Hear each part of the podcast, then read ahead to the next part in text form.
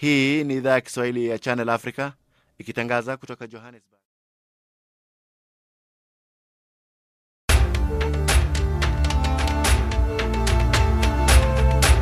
This is Africa Digest.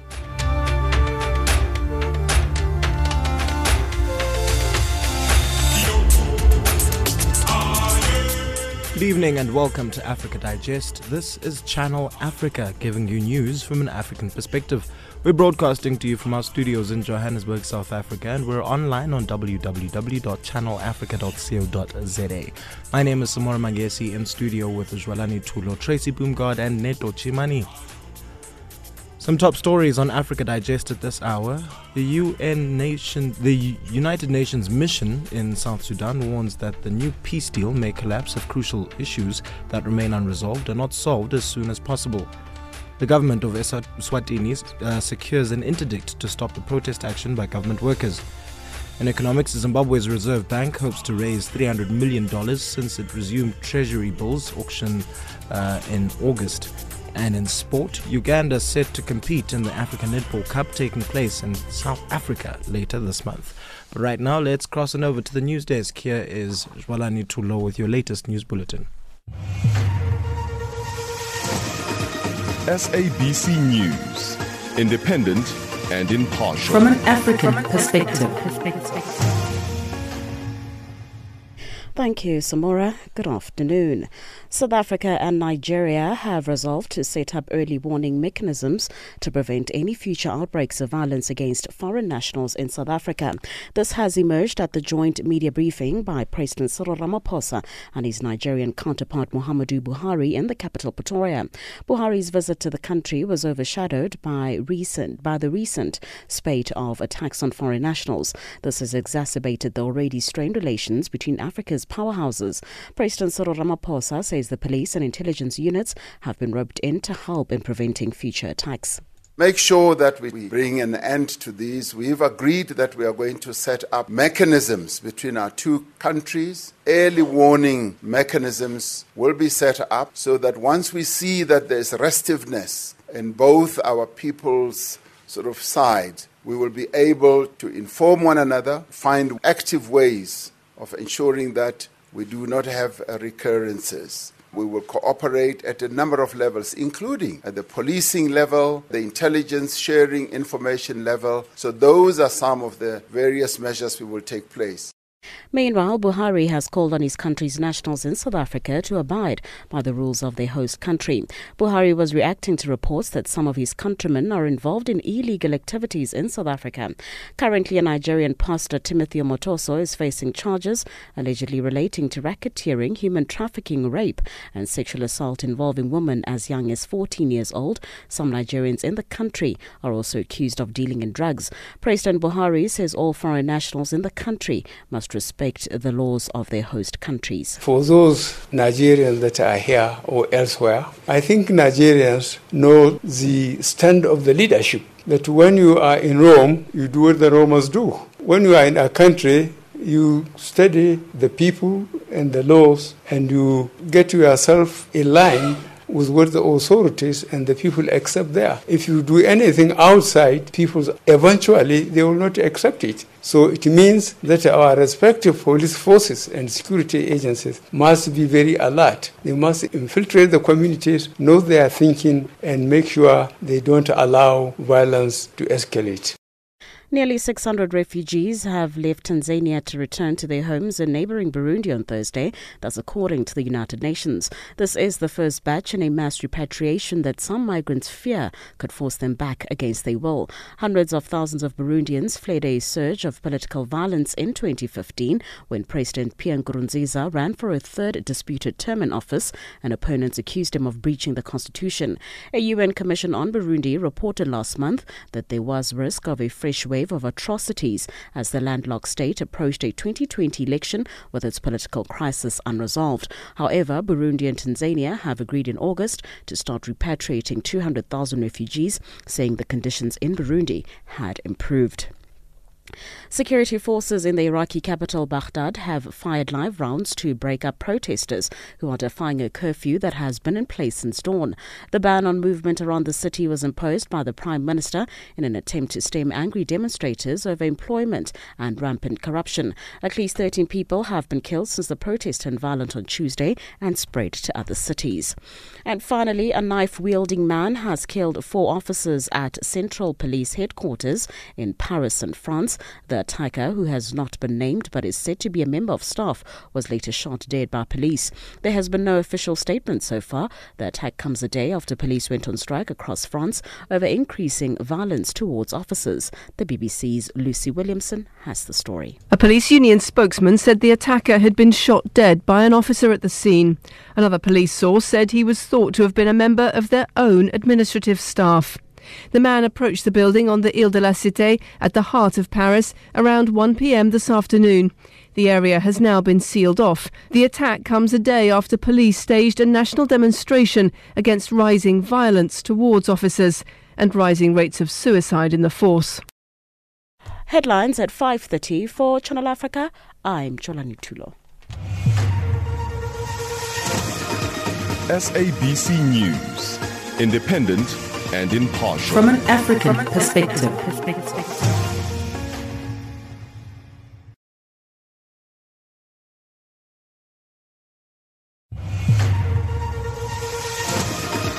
SABC News. Independent and impartial. From an African perspective.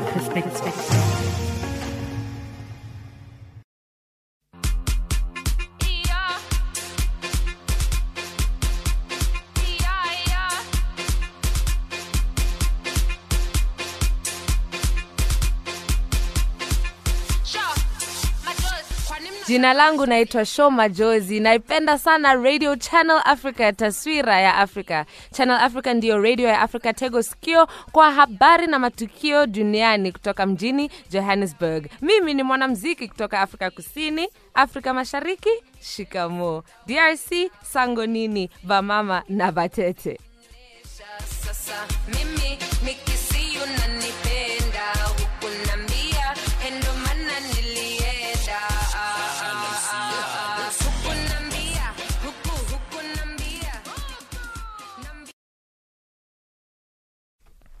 The United Nations mission in South Sudan is warning that the new peace deal may collapse if crucial issues that remain unresolved are not solved as soon as possible.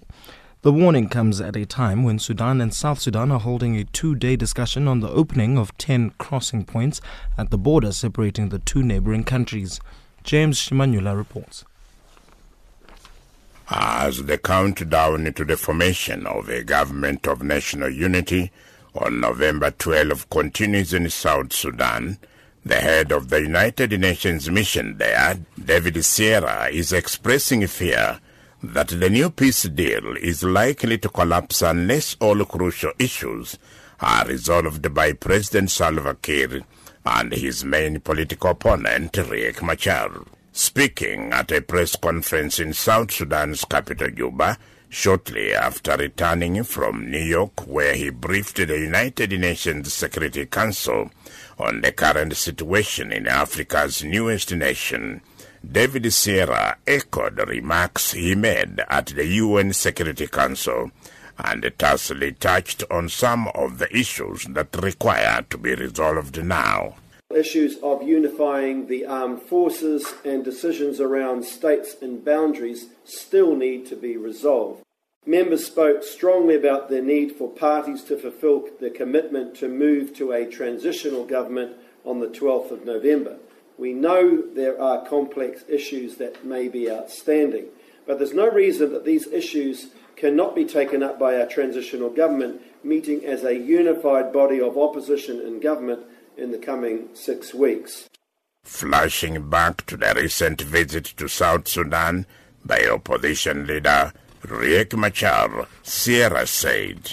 The recent visit of Dr. Riek Machar to Juba at the invitation of President Salva Kiir was an important development. The face to face meetings, which many of us believe are fundamental to moving forward, provided an opportunity to discuss critical unresolved parts of the peace agreement.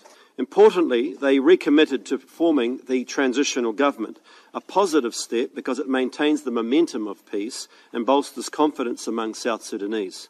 The challenge remains, of course, is to show tangible results, and three areas in particular require progress. The unification of security forces. Of the 35 cantonment sites planned, 23 are now occupied by opposition forces and 10 by the government. And this is how Shearer described the peace process in South Sudan, the very peace process that was put in place shortly after President Salva Kiir and Riek Machar signed the new peace agreement in Khartoum, Sudan last year. The peace process remains precarious, but progress is being made. Maintaining momentum is the absolute key, and that depends very much on the continuing goodwill of the parties as well as the collective and unrelenting focus of international friends to support the formation of a transitional government.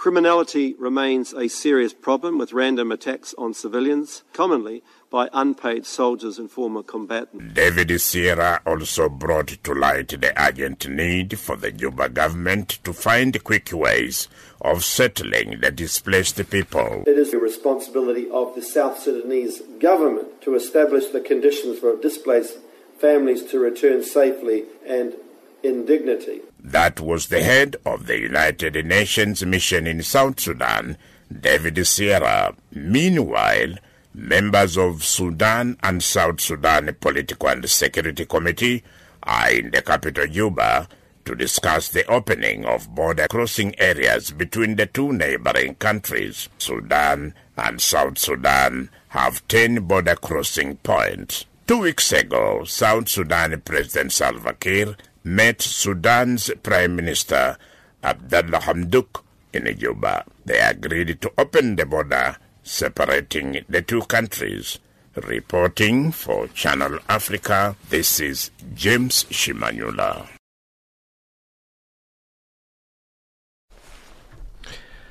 Nigerian President Muhammadu Buhari has kicked off his three day state visit to South Africa.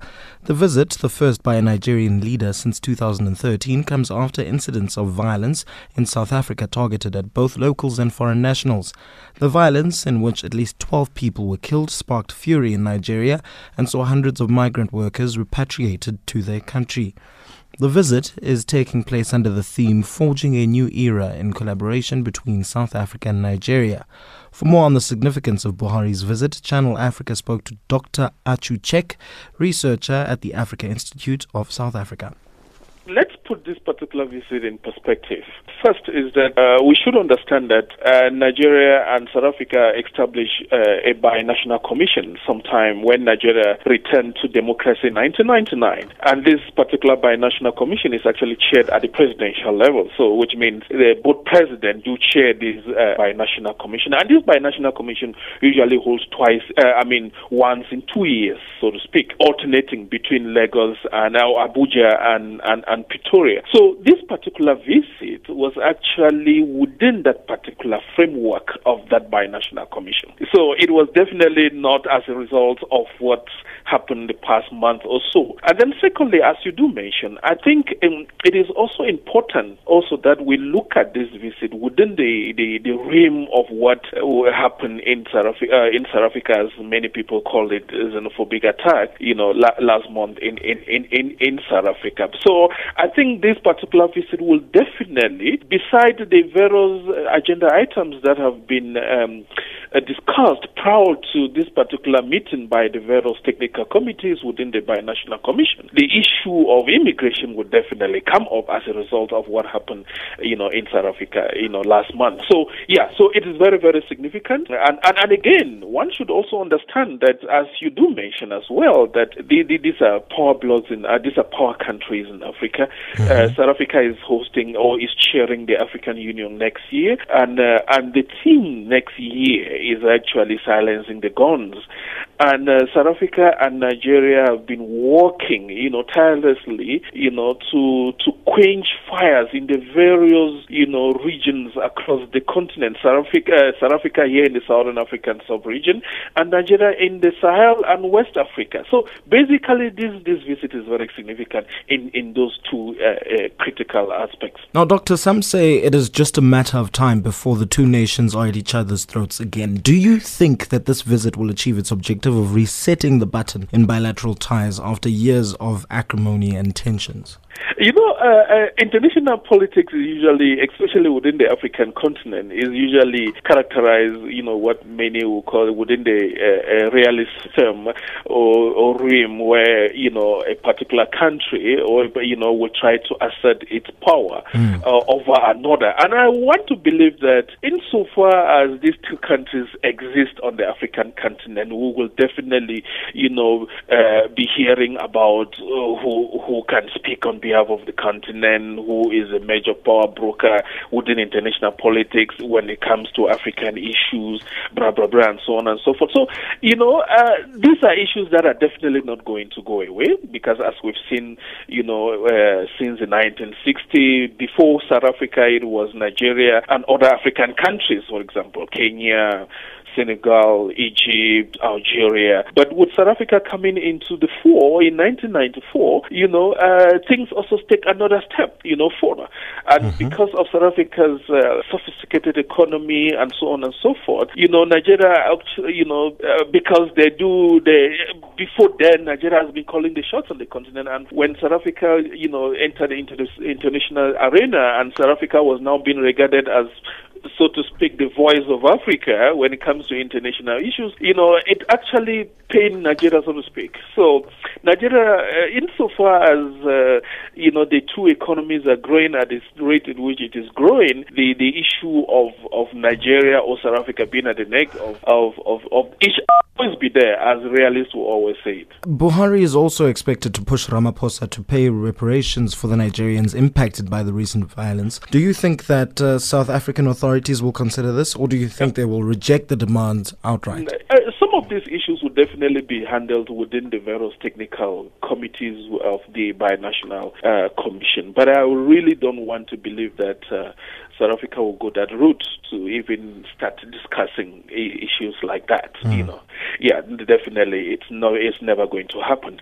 I think what they will actually talk about, which uh, from which is from what I gathered, is to stem Nigeria's immigration to South Africa. You know, I think what what what will actually happen is, uh, you know, that the Nigerian, uh, the South African Minister of Home Affairs will, you know, will definitely have a talk with the Nigerian authorities to actually ensure that um, uh, Nigerians really don't come to South Africa the way, you know, I, I mean, like what they call illegal immigration, so to speak, to Mm. stem illegal immigration to South Africa, and that whatever kind of visits or, or people Nigerians visiting, visiting South Africa should be within within a specific framework, either in terms of trade, in terms of you know scientific cooperation, in terms of academic exchange, and so on and so forth. So basically, those are some of the areas in eh, you know, especially immigration that are what, I think and what I've, I've heard from uh, friends within working with some of these committees that those are issues that they are definitely going to talk about. That that they will put steps in place to actually stem illegal immigration. And that was Dr. Achu Chek, researcher at the Africa Institute of South Africa. The government of Eswatini has secured an interdict to stop the protest action by government workers. Angry teachers and government workers clashed with police yesterday as they rallied to demand better pay and lower living costs in Africa's last absolute monarchy.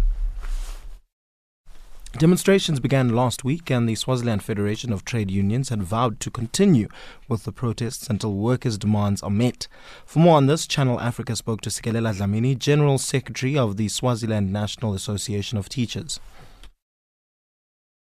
for now as the national leadership of all the unions that organize in the public sector. We have since organized a meeting where we are going to be meeting our general councils, our branch and regional leaders. Um, we are going to be filing papers with regards to the interdict. Yes, we will do that. But we know that the government has not actually interdicted the industrial actions or activities within the strike itself. They they've interdicted the whole strike, which means activities such as meetings, such as petition delivery, activities such as pickets, those have not been interdicted. And uh, since the government up to now has not actually met our demands, it means we've got to continue piling up pressure on the government, maybe by way of petition delivery activities. Yeah, while, while on the other hand, we'll still be pursuing the very same matter through the courts.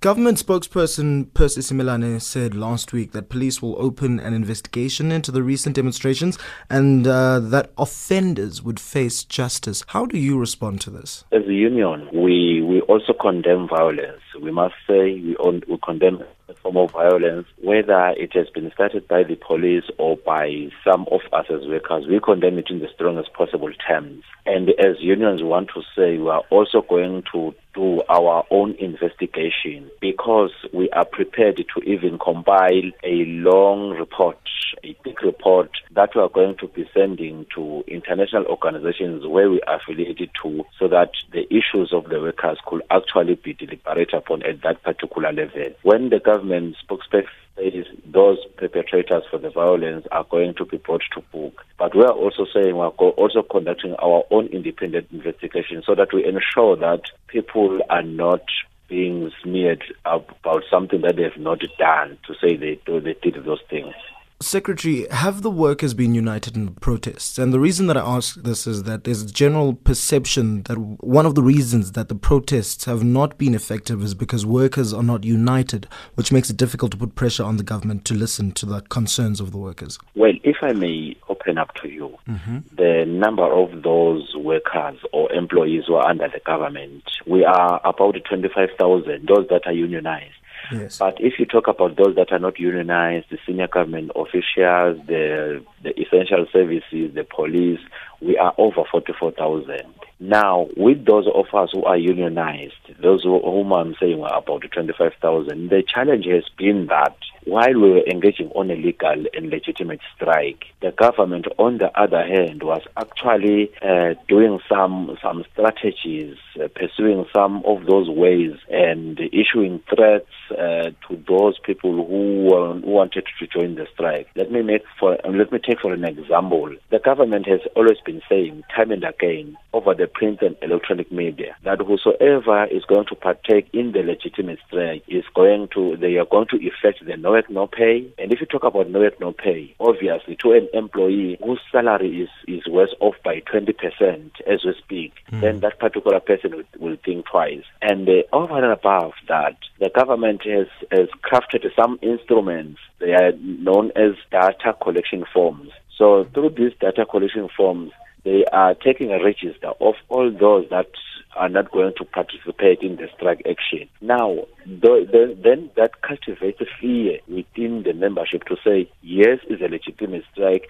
Yes, it's a fundamental right. Uh, yes, it is. It is. Everything has been done according to the legal provisions of the labor laws of the country.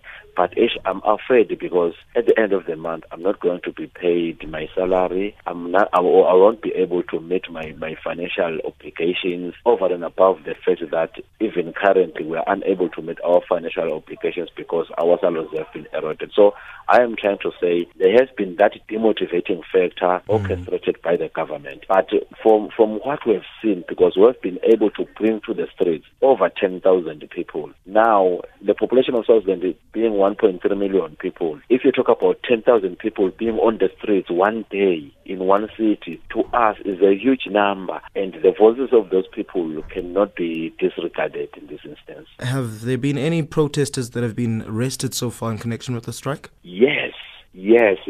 There have been those arrested. If I may say, yesterday, three of our protesters, of our comrades, were arrested, although they were then discharged because I, I guess the police were fearing to actually spill fuel already burning fire. Hmm. They decided to record the statements and then release them, but uh, there are cases that are uh, uh, they, they are supposed to be taken court uh, next week Tuesday. One of them is next week Tuesday. The others. I'm yet to, to find out about those final details, but they were arrested and uh, they have been slapped with charges such as damage to property, starting of fires. I don't know other charges, but uh, you can actually see that those charges, they are trumped up charges. The idea is to cultivate fear on the workers and would be protesters.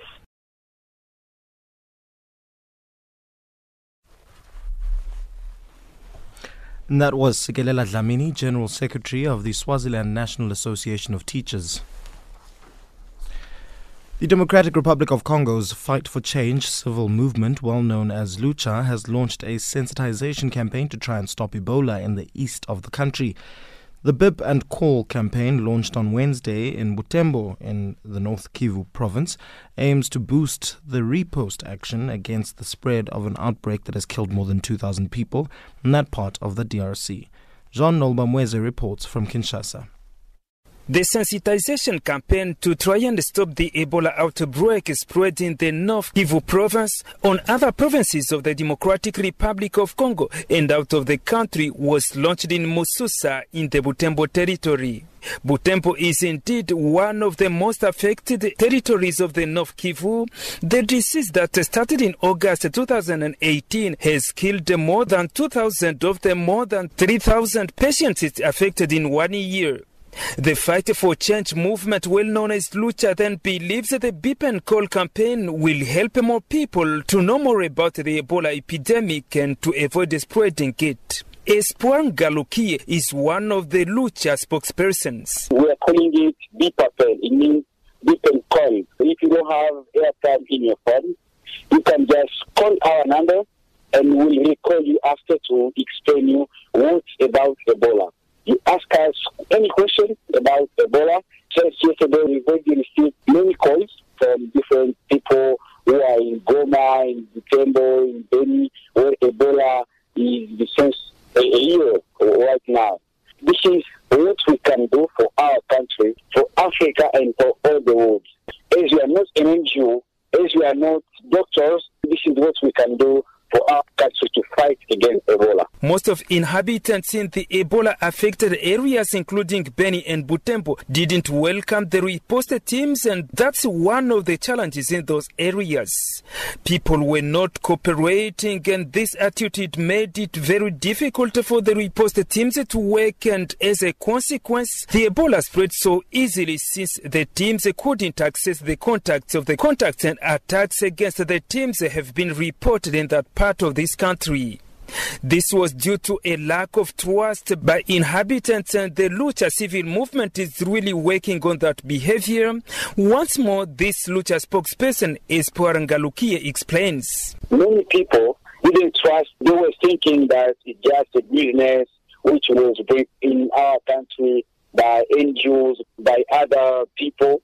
But since when we started talking to people about Ebola, we do just have one question to those people who trust on Ebola. The question is, do you trust HIV exists? Everyone say, yes, it exists. And the second question is, how do we know that HIV exists? Nobody have the, the answer on this question. They say, because doctor said because it exists really. And the same thing on Ebola. We say, Ebola exists. Ebola exists since many years in our country. Meanwhile, the United States of America's government is bringing its support to the Ebola riposte actions. That's indeed what the Secretary of the U.S. Health Department told the press conference here in Kinshasa. Alex Azar. The United States, under the leadership of Dr. Muyembe and working with the World Health Organization, sponsored a clinical trial with four different products being tested on individuals who were suffering from Ebola in the Eastern Democratic Republic of the Congo. And the interim results of this clinical trial were successful, that the ethical board stopped the clinical trial so that individuals individuals would in the future only receive the two most successful product, one of them known as monoclonal antibody 114, and um, another one is a product uh, sponsored by the pharmaceutical company Regeneron. And at this point, those two products are in what is called breakthrough status review by the United States Food and Drug Administration. And those two products are now available and are being administered to individuals who present themselves with Ebola in the affected area. This is indeed the 10th Ebola outbreak that has hit the Democratic Republic of Congo, but it's the very first time for people of the North Kivu and other eastern provinces to be affected. Jean Noel Bamweze for Channel Africa in Kinshasa. And now it's time for your headlines. Here is Jwalani Tulo. SABC News, independent and impartial. From an African perspective. Thank you, Samora. Making headlines, South Africa and Nigeria have resolved to set up early warning mechanisms to prevent any future outbreaks of violence against foreign nationals in South Africa. Nearly 600 refugees have left Tanzania to return to their homes in neighboring Burundi on Thursday. That's according to the United Nations. And finally, a knife wielding man has killed four officers at Central Police Headquarters in Paris, in France. For Channel Africa, I'm Jolani Tulo. SABC News, independent and impartial. From an African perspective. The South African non-profit organization Reach for Recovery is drumming up for support in a bid to raise funds for its initiative that targets breast cancer survivors from underprivileged backgrounds. The Power of Pink campaign will run throughout this month, which is marked as Breast Cancer Awareness Month. The campaign is in aid of the Ditto project, which provides underprivileged women who have undergone mastectomies with silicone breast prosthetics. Uh, more from uh, Stephanie Jacobs, the chairperson of Reach for Recovery. We know that from findings and research that more than 8,000 women each year in South Africa go through this traumatic experience. That's what we told about the incidents. Help us understand what the Ditto Project and the Power of Pink campaigns are and how they've helped breast cancer survivors since they were first started. You know, the Ditto Project came into being in 2011 with the purpose of giving comfort and dignity to underserved women in our country.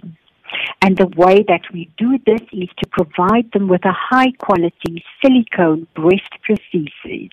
So the thinking behind all of this is for those who don't know about the implications of breast cancer, is that when a woman is diagnosed and when she loses a breast, one or two, it can be a very daunting and quite a difficult and disruptive experience. And it can leave her with physical scars and emotional scars.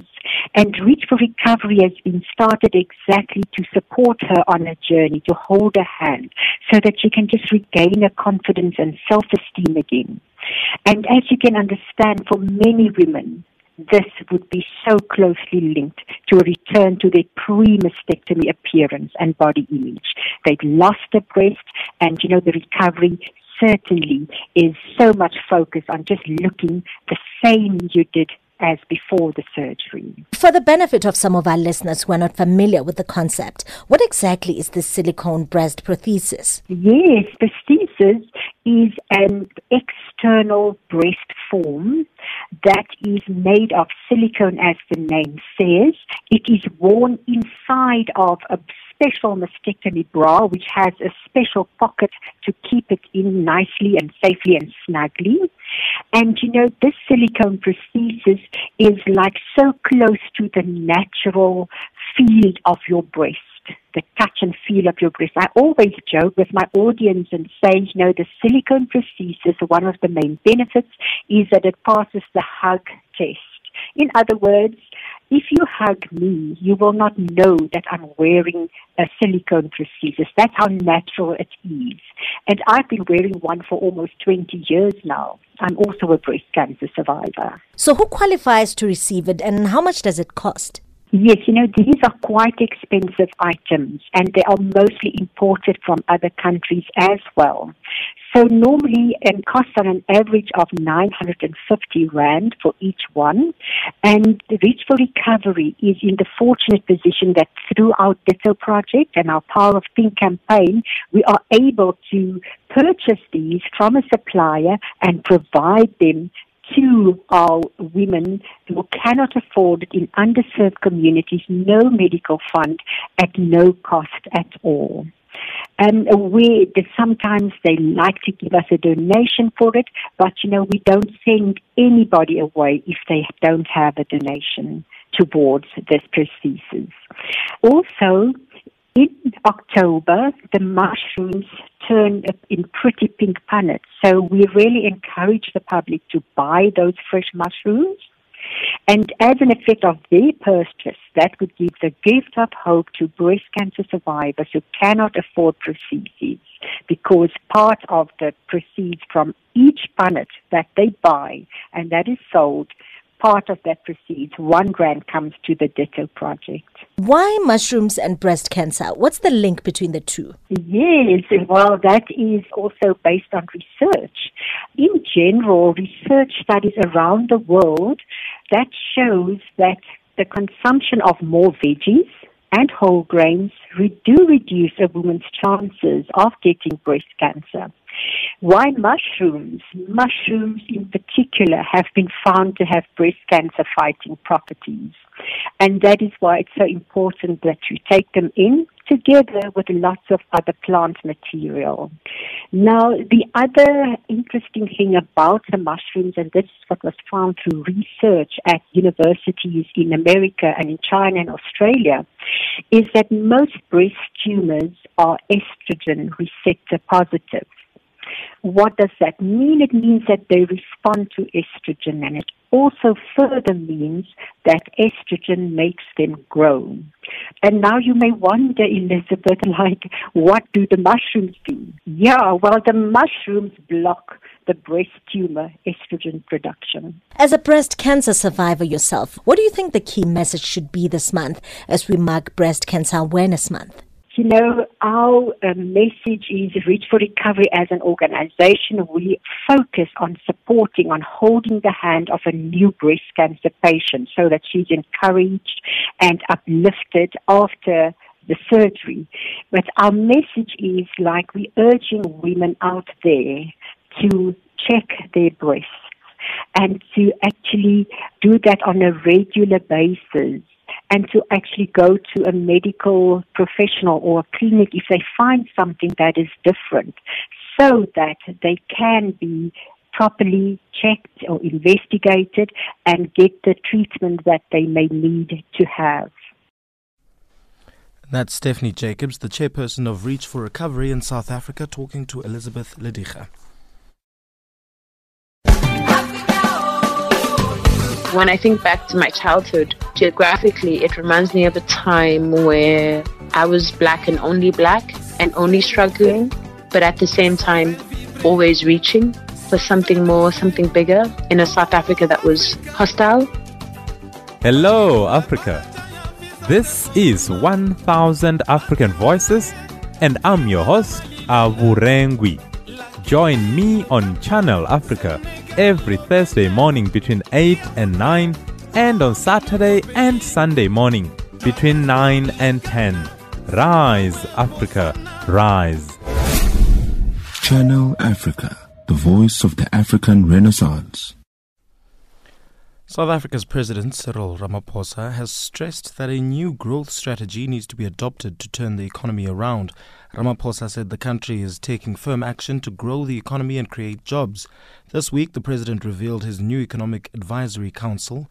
According to Ramaphosa, the council will aim to ensure greater coherence and consistency in the implementation of uh, economic policy and ensure that government and society in general are better equipped to respond to changing economic circumstances. The new Economic Advisory Council is also intended to build a capable state.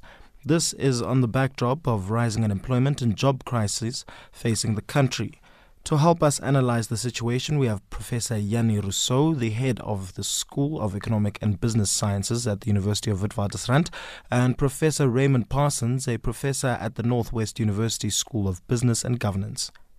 At this point in time, if we say he has a long game plan, the game plan that he's playing at must be communicated in a clearer context.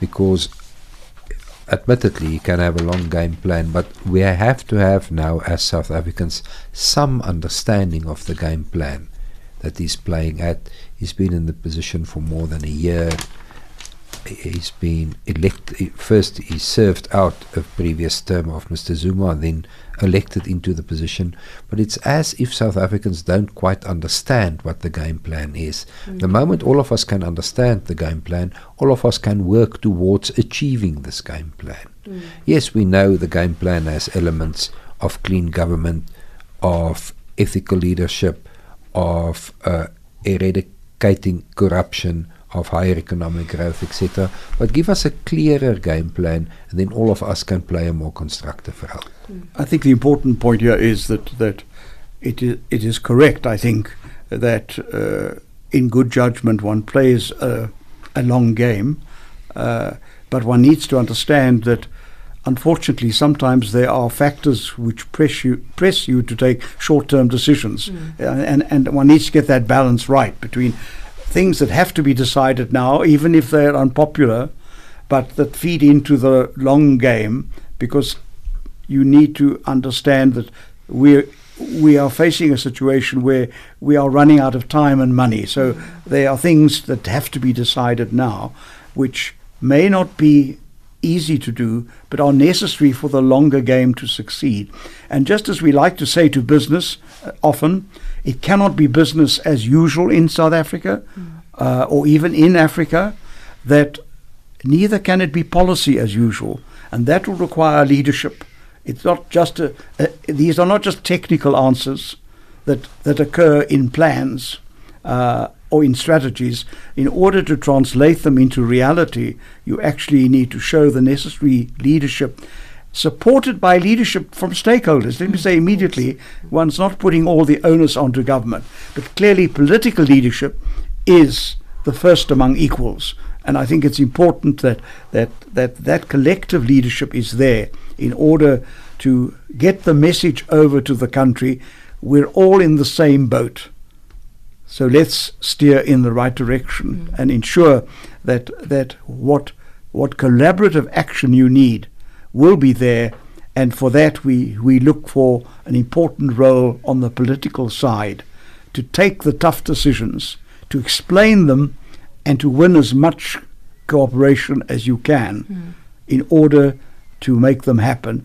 But you cannot assume that you can play this out indefinitely. There are some crucial decisions that have to be taken now rather than later Mm. so that the long game will succeed. Now, the conversation also around state owned enterprises, whether we sell them, whether we keep them. We know that our uh, SOEs are not doing very well in the country. Eskom, for instance. Do you think that that conversation is one that should be had in terms of do we sell? Uh, what are the gains if we sell, and what are, what are the gains if we keep? Well, Eskom is a special case, Ayanda. We have no option but to keep Eskom and make Eskom work. The country needs ESCOM. We need electricity. We have seen what happened in the first quarter of this year. When ESCOM had load shedding, the economy went into a tailspin. We had negative 3.1% economic growth. So, ESCOM, yes, we clearly need. The others, we need to take a critical look. I've said five years ago the government should simply give SAA away as it will not fly. If government had given it away five years ago, we would have saved at least 20 billion rands by now. So uh, we need to look at each state-owned enterprise in trouble. And I must stress there are many state-owned enterprises that are not in trouble, depending on which source you believe. There are either 132 state-owned enterprises or 717 state-owned enterprises. Of course, we only focus on those that are in trouble and not well managed. And then we decide we don't need a national carrier. We just close SAA. It has become a vanity project for pol- for ANC politicians. We just close Denel if we can't sell it. So those that are no, not mi- mission critical, we simply need to close because they are too heavy a drain on South African taxpayers. Mm. But these will be tough decisions, and we will need clear leadership to make these tough decisions. I think what's important here is that in the National Executive Committee statement yesterday from the ANC, the ground did move a little on this issue. Mm. Uh, the door was opened uh, to saying we do have to accept and recognize the problems we're having with several of our state owned enterprises. We cannot afford to run some of them as they are going now. And so hopefully, when we get to the medium term budget policy statement, that's where the rubber will hit the road. We'll see what decisions are actually taken. But the fact is that the door was opened in a way it was not open before to say, look, we have to revisit. We recognize there is a problem. We can no longer afford to subsidize this problem. We're Mm. going to have to restructure. And that means thinking the unthinkable. And I think at least that door has now been opened. But we'll have to see because uh, the position was reserved by the Minister of Finance that he will encapsulate all this eventually at the end of the month in his medium term budget policy statement. And that's Professor Raymond Parsons, a professor at the Northwest University School of Business and Governance. And you also heard from Professor Jannie Rossouw, the head of the School of Economic and Business Science at the University of Witwatersrand, and they were speaking to Ayanda Kwanazi. It's time for us to cross on over to the uh, money desk right now, where Tracy Boomgard is standing by to let us know what is happening in the economics news.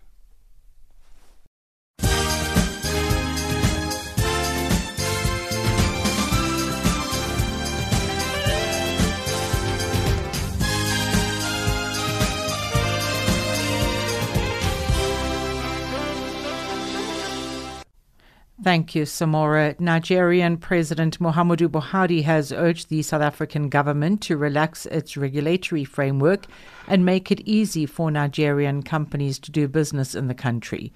He was speaking at the opening of the 9th SA Nigeria Binational Commission underway at the Union Building in Pretoria. Buhari is in the country on a state visit in a bid to improve the frosty relations following attacks on foreign nationals and to strengthen trade and economic ties between the two nations. He said his country is open for business and implored Pretoria to do the same. We are pleased to inform you that our government has made doing business in Nigeria easier through the Ease of Doing Business initiative to open up more opportunities for investors in Nigeria. We call on the government of South Africa to also take steps to ease the doing of business in the country and open up its market space for Nigerian businessmen and women. In this context, we are gratified that a Nigeria South Africa Business Forum has been organized in the framework of this state visit. The United Nations has urged African countries to reform their fiscal laws in order to enhance their tax revenues from the digital economy. The digital sector in Africa is growing by approximately 40% annually. This was said on the sidelines of the 7th Pan African Conference on Illicit Financial Flows and Taxation. Africa has one of the lowest tax revenue to gross domestic product rates in the world. Zimbabwe's Reserve Bank is hoping to raise 300 million US dollars since it resumed treasury bill auctions in August. Three previous auctions have so far raised $190 million. On Wednesday, the central bank flouted bills to the amount of $300 million. The bank has, however, been warned that there are concerns about excessive money supply growth, which can drive inflation. The Standard Bank Purchasing Managers Index, which measures private sector activity in South Africa, remained in contraction territory below 50 points in September, coming in at 49.2 points. This is the fifth consecutive month of contraction as new orders and output fell. Days of riots and looting in September in part of Johannesburg and Pretoria have added to overall uncertainty and unease over economic growth, with the economy set to grow by less than 1% this year. South Africa's Mineral Resources and Energy Minister Gwede Mantashe says coal mining is the biggest revenue earner in the mining industry and it is here to stay. He says despite the move towards renewable energy, coal will remain part of the energy mix. Mantashe says provisions have been made for clean coal and nuclear in the Integrated Resource Plan, which will be tabled at next week's Cabinet meeting. If we agree with mine owners to invest in technologies that make energy cleaner, we're going to have coal in here for the rest of our lives. Uh, in the IRP that we've released to Cabinet, we've made provision for coal and said, put a rider but coal must invest on clean coal technologies. We've made provision for nuclear, which is much hated by many, and we said to them, today Koeberg is the most reliable, most efficient, and the most cost-effective supplier of electricity in South Africa. The US dollar is trading at 359.88 Nigerian naira, 10.90 Botswana pula, at 102.81 Kenyan shilling and at 13.01 Zambian kwacha. In BRICS currencies, one US dollar will cost you 4.14 Brazilian real, 65.23 Russian ruble, 70.95 Indian rupee, 7.14 Chinese yuan, and at 15.29 South African rand. The US dollar is also trading at 81 pence to the British pound and at 91 cents to the euro. Gold is trading at $1,498 and platinum at $886 per ounce. The price of Brent crude oil is $57.72 a barrel. For Channel Africa News, I'm Tracy Bumgard.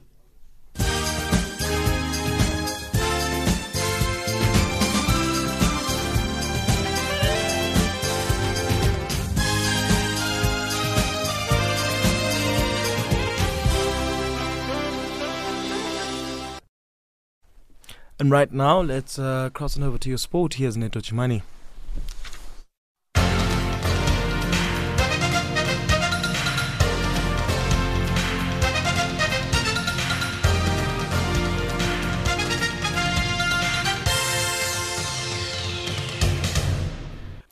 Thank you, Samara. From the sports desk, a very good afternoon.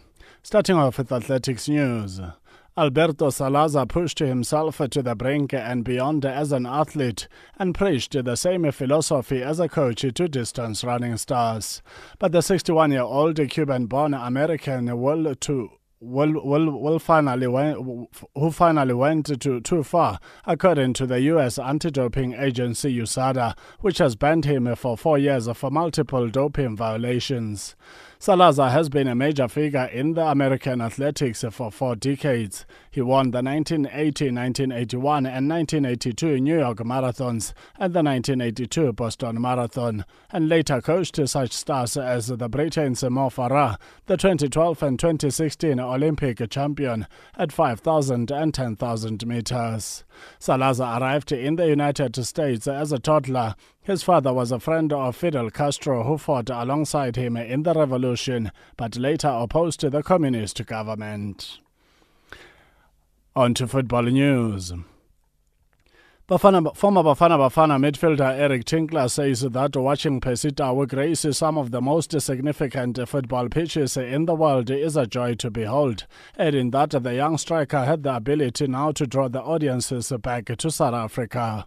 The 25-year-old Tau was all over television screens across the globe on Tuesday night when he helped his Belgian team at Club Brugge secure a compelling 2-all draw with Real Madrid at one of the most famous stadiums in the world the Santiago Bernabeu, in the European Champions League. Tinkler says it made him proud watching the striker perform in the biggest club competition on the planet. Great to see a South African back in a major competition such as the Champions League, because it bodes well not only to South Africa, uh, makes us proud as South Africans, but it, but it, uh, it helps the, this generation of footballers because people start seeing Percy achieving good things playing in Europe. Now the eye starts coming towards South Africa. I think that's what happened with us in 96. The eye turned to South Africa and a lot of players got opportunities to go play overseas. South African Premiership side Mamelodi Sundowns coach Pitso Mosimane says he is conflicted on who to back uh, to win this season's MTN 8 final between Highlands Park and Supersport United. The two sides will lock horns in this season's first domestic cup final at Orlando Stadium in Soweto on Saturday evening. Mamelodi Sundowns coach is impressed with how far Owen Da Gama has brought the Lions of the North. I'm conflicted. I'll tell you why. Because uh, I like Owen, and and this team he took this team from from from second division, first division. Sorry, he took this team from first division. After he takes it from first division straight into top eight the next year, when when everybody says the team that's getting promoted is contesting for relegation, no, straight into the top eight. They they drew against us. They drew against Chiefs. They drew against Pirates last year. So it was a good sign for them to to see that they are serious about it. The hard team, a very very hard team, hard running, very well oiled machine, German machine. That team, you know. But I also want Kaitano because he was my former player to to win his also his first trophy. I think it's always good. Mosimane, however, adds that he is leaning more towards Kaitano Tembo and his men to lift the trophy, citing a tough draw for his neighbours. The coach also feels that winning the cup will buy Dembo more time in his job as, as local coaches are not as safe as their counterparts from outside the country if they are not doing eh, if they are not doing well. I don't like this thing of coaches being sacked all the time. So I, I, I don't want uh, uh, him to lose a job because our South African coaches I, are being sacked and they're losing job to to to coaches from outside. I'm not saying we must not have coaches from outside. Okay, I'm being too patriotic. I look after my people because I'm a, I'm, I'm born and bred here and I was raised in the township. So they also deserve a chance. So I don't want Kaitano to lose his job. And I think for him to hang around a little bit, it will give him a cushion if he wins. Owen will never be sacked if he doesn't win the MTN 8. So he has done very well for that club. So I lean a little bit more to Kaitano. We need to share. And Kaitano deserves it. He played a very hard game against us. They played the way they always play, which is good. And he deserves to win the final. Why not? And finally, in rugby news, Japan coach Jamie Joseph has made three changes to the starting side who stand Ireland for this weekend's Rugby World Cup Pool A clash with Samoa. The hosts who toppled the Irish last week have recalled talismanic leader Michael Leitch as they look to make it three wins out of three against the Pacific Islanders on Saturday in Toyota. Despite Leitch's return, open side flanker Lappies Labuschagne returns the captain's armband after an impressive first run out as keeper against Ireland. Atsushi Sakate comes in as starting hooker for the Brave Blossoms and Wimpie van der Walt at lock, while veteran Luke Thompson has been left out of the 23 match. Shota Horie drops it to the bench after his man of the match display against Ireland when Japan produced the shock of the tournament by winning 1912. Thank you for choosing Channel Africa. For Channel Africa Sport, I'm Neto N-E-T-O Chamani.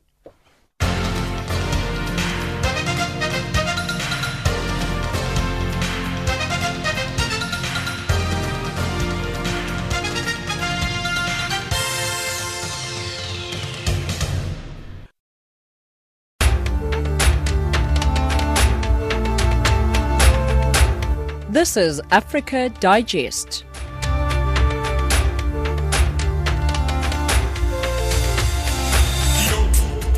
And that wraps up Africa Digest for this hour. We're back again in an hour at 1900 hours Central African time. But for comments on the show, do send us an email to info at channelafrica.co.za or send us a WhatsApp message to plus 277 And you can tweet us at Channel Africa 1. Taking us to the top of the hour is Akulaleki by Samthing Soweto featuring Shasha, DJ Maphorisa, and Kabza Small. We'll see you again later.